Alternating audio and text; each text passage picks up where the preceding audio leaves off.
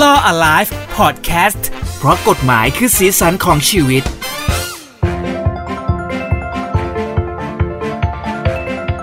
เอามาเจอกันนะครับกับหูดีพอดแคสต์ครับเราอลายก็กฎหมายคือสีสันของชีวิตนะครับสวัสดีทนายชาติครับ สวัสดีครับพี่เจครับ เดี๋ยวผม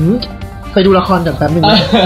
ช่วงนี้กำลังอินละครนะ ใช่ ก็ เพราะว่ามันดังมากเลยอ่ะ เออมันเป็นที่พูดถึงนะครับในหลาย ๆ เรื่องหลายๆมุมนะฮะของละครเรื่องนี้ เราก็เลยเออเอาเรื่องนี้มาคุยกันเบา ๆ ดีกว่า ใน Law Alive นะฮะให้มันแบบตะกินตะกะบันเทิง แล้วก็แฝงกฎหมายเบา ๆ บ้างนิดนึง ใช่ ต้อง นะครับ ต้องบอกก่อนว่าเอ่อแรงบันดาลใจ อืม ของ EP นี้ก็คือว่าผมไปเจอ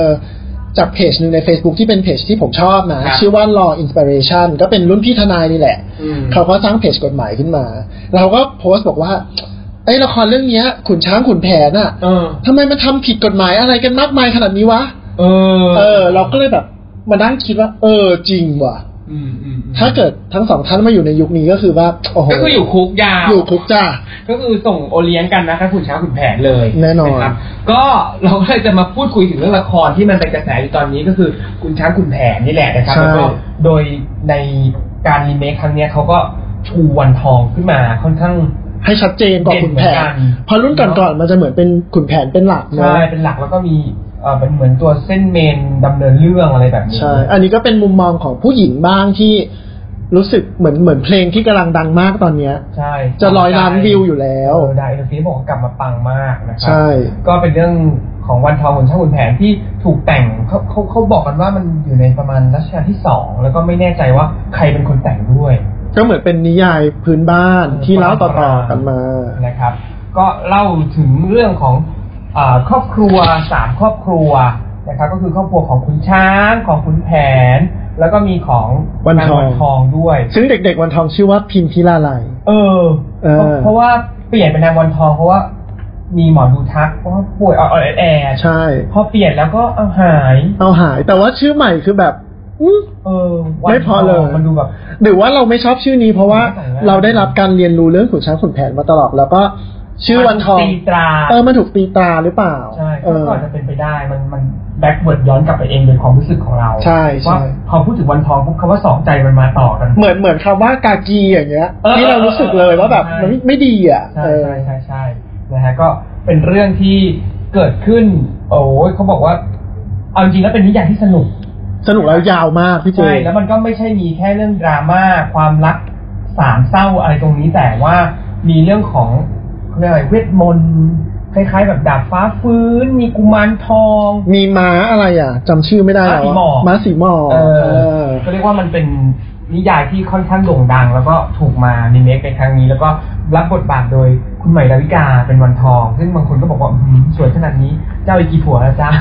พูดง่ายๆเลยนะอย่างนั้นเลยแล้วก็มี เอาใครก็ได้ อ่า เออ ขุนแผนก็คือป้องนวัด ใช่ นะครับแล้วก็ขุนช้างก็เป็นขุนชาคริตที่ปรับลุกมา ซึ่งผมติดใจมากครับขออภัยจริง อืมอื ๆผมติดใจเรื่องหัวร้านของพี่ชาคริตมาก อืม มันมันดูประดักประเดิดไงไม่รู้นะ มีมีคนบอกว่าทำไมเขาล้านแล้วแต่ข้างๆเขาเยอะอ่ะ มันเยอะไปหน่อย ไม่หรอกใช่ไหมเหมือนมันหนาเขาบอกว่าไอ้ข้างๆเขาหนามากเลยทำไมมันไม่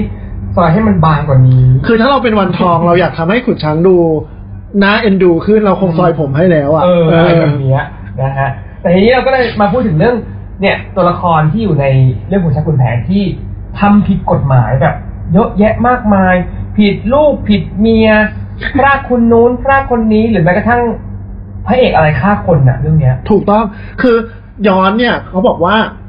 ขุนแผนตอนเด็กๆก็คือ ต้องไปอยู่เมืองอื่น อืม เพราะว่าพ่อตัวเองเหมือนไปลบแล้วก็ทำความผิดอะไรสักอย่าง ใช่ ใช่ไหม ใช่ ก็ต้องหนีไป คราวนี้เป็นหนีแล้วก็ไปบวชเป็นเนน อืม ท้ายที่สุดก็เป็นเนนแล้วก็กลับมาอยู่ที่เมืองสุพรรณบุรีนี่แหละ ครับ ก็มาเจอกับนางพิมพ์ แล้วก็ขุนช้าง อืม ปรากฏว่าระหว่างเป็นเนนก็ถูกใจกับนางพิมพ์ อืม ซึ่งก็ ได้กันเนาะ เออ เขาก็ว่ากันว่าได้กันระหว่างเป็นเนนนะ ใช่ ใช่ไหม เนี่ยแค่นี้ก็ผิดแล้ว บอกว่าแบบ ก็ถือว่าผิดกฎหมาย ก็ก็ผิดวินัยสงฆ์มันก็จับ มันผิดวินัยสงฆ์แน่ๆ อันนี้ก็จับศึกจับอะไรได้เล จับอะไร ย ได้เลย เออ นะฮะ แล้วหลังจากนั้นน่ะ ท่านขุนแผนของเราด้วยความเคารพนะครับท่าน อืม ก็มีการแบบเป่ามนต์แล้วก็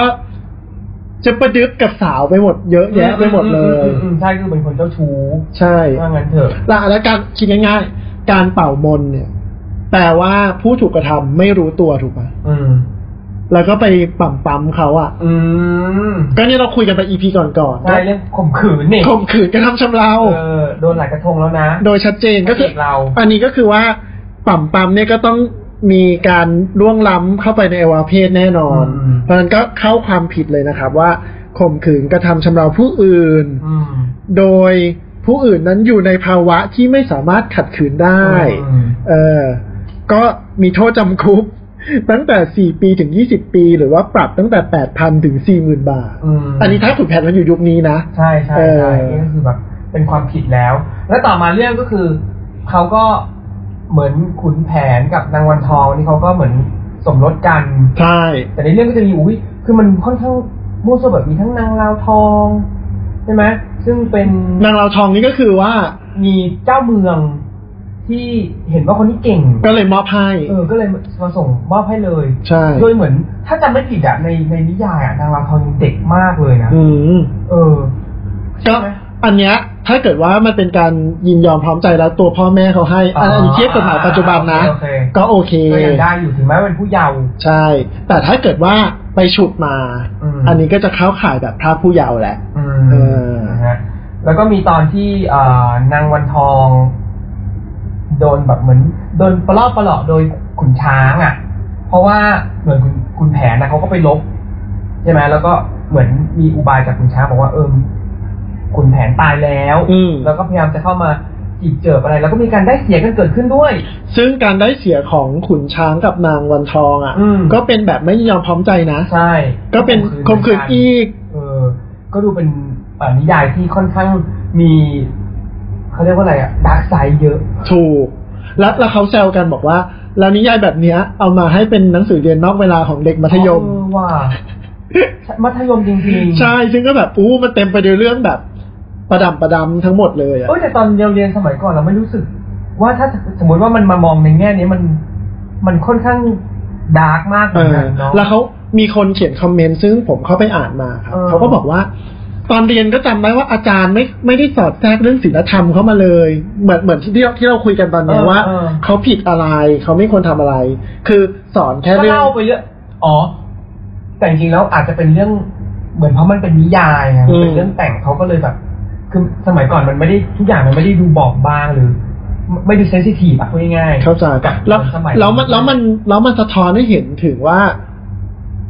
ผู้หญิงไม่มีอำนาจเหนือผู้ชาย ใช้คำว่าไงเนี่ยไม่มีสิทธิ์มีเสียงอ่ะ ใช่ใช่ใช่ ตั้งแต่ยุคโบราณ ใช่ แล้วเป็นมาก ๆ ด้วยนะ เพราะว่า อืม ท้ายที่สุดคนที่เสียชีวิตก็คือวันทอง อ่า มันมันไม่ใช่เรื่องที่เหมือนปูมาว่าเอ่อเรื่องจากขุนแผนเจ้าชู้เราจะได้รับผลกระทบในตอนปลายของชีวิตอะไม่ใช่เลย ใช่ เอ ใช่ อ เออแล้วไอ้เรื่องเนี้ย พอพอพูดถึงเรื่องนี้เราก็จะรู้สึกว่า เออ จริง ๆ แล้วพอเอามาพูดในยุคเนี้ย มันค่อนข้างจะเซนซิทีฟเหมือนอย่างอะไรรู้ไหมโดเรมอน อือหือ เมืองนอกเขาก็มีนะ ในมันจะมีคนที่แบบเหมือนออกมาต่อต้านฉากการโป๊ของชิซุกะ อ๋อ แบบมันแต่มันเป็นการ์ตูนซึ่งเราก็ดูมาจนแบบ เออ มันก็ตลกดีแบบตอนที่แบบเหมือนโผล่เข้าไปในห้องน้ำโดยบังเอิญแล้วมันก็มีแบบ อ่าอ่าจำ แต่ ได้ ว่าพอมาเป็นยุคเนี้ยเขาก็เริ่มมีการเหมือนออกมาเรียกร้องกันว่าเซ็นเซอร์ออกเถอะหรือตัดฉากพวกนี้ออกเถอะก่อนที่จะให้เด็กๆได้ดู ครับ เพราะมันเป็นสิ่งสิ่งที่ไม่จำเป็นกับ เด็กๆเลย ถูก อะไรแบบ ถูก เนี้ย มันมีอีกอันหนึ่งที่เราชอบมากเลยว่า ขุนแผนเนี่ย ไปได้เมียอีกคนหนึ่งซึ่งเป็นลูกสาวของโจร อ่า โจรป่า ใช่ใช่ โจรป่าก็คือยกลูกให้ชื่อว่านางบัวคลี่ อืม แล้วปรากฏว่าเหมือนอะไรอ่ะ โจรป่าท้ายที่สุดจะมาฆ่าขุนแผน ใช่เลยให้นางโบกี้วางยา แต่ว่าคุณแผนรู้เพราะว่ามีเขาเรียกว่าพายมากระซิบ อ่า ขุนแผนก็เลยซ้อนแผนกลับ ฆ่านางบัวคลี่จักแล้วก็ดึงลูกออกมาทำลูกกรอก ซึ่งพีคมาก ซึ่งแบบ อืม แต่นี่ตามนิยายนะแต่เหมือนละครล่าสุดที่เอามาทำอ่ะ ก็ไม่ใช่แบบนี้ อ๋อเหรอครับ เขาตีความไปใหม่ ให้เป็นเหมือนนางบัวคลี่อ่ะเป็นคนเหมือนอุทิศตัวเองสมยอม แล้วก็เอาลูกของตัวเองออกไปให้ โอ้ย คุณแผนทำลูกกรอกเองเลย อ่าโอเค อืม อ่าแต่เราเอาเอาอ้างอิงตามนิยาย ใช่ใช่ใช่ใช่ ออริจินอลก่อน อืมอืม การที่ฆ่าคนอื่น อันนี้ผิดแล้วนะ อืม ผู้ใดฆ่าผู้อื่น ต้องระวังโทษประหารชีวิตหรือว่าจำคุกตลอดชีวิต หรือจำคุกตั้งแต่สิบห้าถึงยี่สิบปี อืม อันนี้ผิดหนึ่งแล้วนะ การที่ขุนแผนเนี่ย หลังจากพายกระซิบก็ต้องมีการวางแผนในการฆ่านางบัวคลี่ อืม ก็เป็นการฆ่าผู้อื่นโดยไตร่ตรองไว้ก่อนอีก อืม เป็นโทษประหารชีวิต การที่เอาศพของลู ก เอาไปทำลูกกรอก เอาไปทำลูกกรอบ ก็ถือว่าเป็นการซ่อนเลนย้ายหรือว่าทำลายศพ หรือว่าชิ้นส่วนของศพอีก อืม ก็มีโทษจำคุก มีโทษปรับอีก เห็นไหมว่า อืม โอ้ยเต็มไปด้วยแบบ อะไรมากมาย แล้วก็ดาร์กมากคือ เอ่อชลมุนชลเกมีขุนช้าง ฉุดนางวันทอง ไปข่มขืน มีการตั้งท้องลูกขุนช้างไม่รู้ว่าคนนี้ไม่ใช่ลูกขุนช้างโอ้คือแบบ เป็นนิยายที่ค่อนข้างจะ เอ่อดาร์กไซด์จริงๆ อย่าง ถู ที่ ก บอกแล้วก็ แล้วก็ในเรื่องเนี้ยนะมันจะมีการแบบ อะไรแอบเข้าไปในบ้านมีอะไร ใช่ มีการทำสนงทำเสน่ห์คือ กันตลอดเวลา ซึ่งอันนี้ก็มีความผิดอาญาฐานบุกรุกอีก อืม เออ ท้ายที่สุดแล้วนั่นแหละครับอ่านางวันทองก็ถูกตัดสินประหารชีวิต ใช่ เนื่องจากว่าถูกกล่าวหาว่าเป็นคนสองใจทำให้เกิด เลือกไม่ได้ มากมาย ถูก โอ้โหก็เดี๋ยวรอดูอ่าจะว่าไปในละอ่าในนิยายมันแบบหนึ่งแต่ไม่รู้ว่าในละครที่กำลังโด่งดังตอนนี้มันจะตีความออกมาให้เปลี่ยนแปลงอะไรไปหรือเปล่าเขาะก็มีคนพูดเหมือนกันว่า เนี่ยก็รอดูกันอยู่ซึ่งไม่แน่ใจว่าตอนที่เราคุยกันออกอีพีนี้ออกไปเนี่ยมันจะถึงบทสรุปหรือมีช่วงไหนที่มันบิดออกไปแล้วหรือยัง ใช่ ด้วย ใช่ นะครับ แต่นี่ก็เป็นตัวอย่างนะก็คือ อยากให้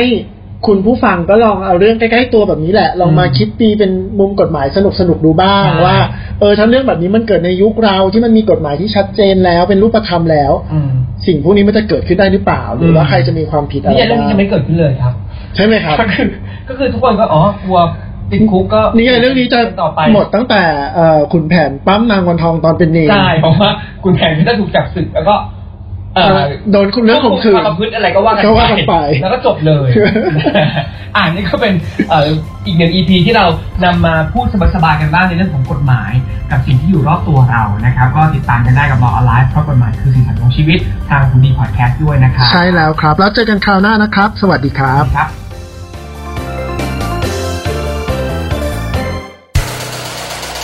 h o ดี้พอดแคสต์ o ูดี้พอดแคสต์ เรื่องที่คุณฟังแล้วต้องร้องว่า h ูดี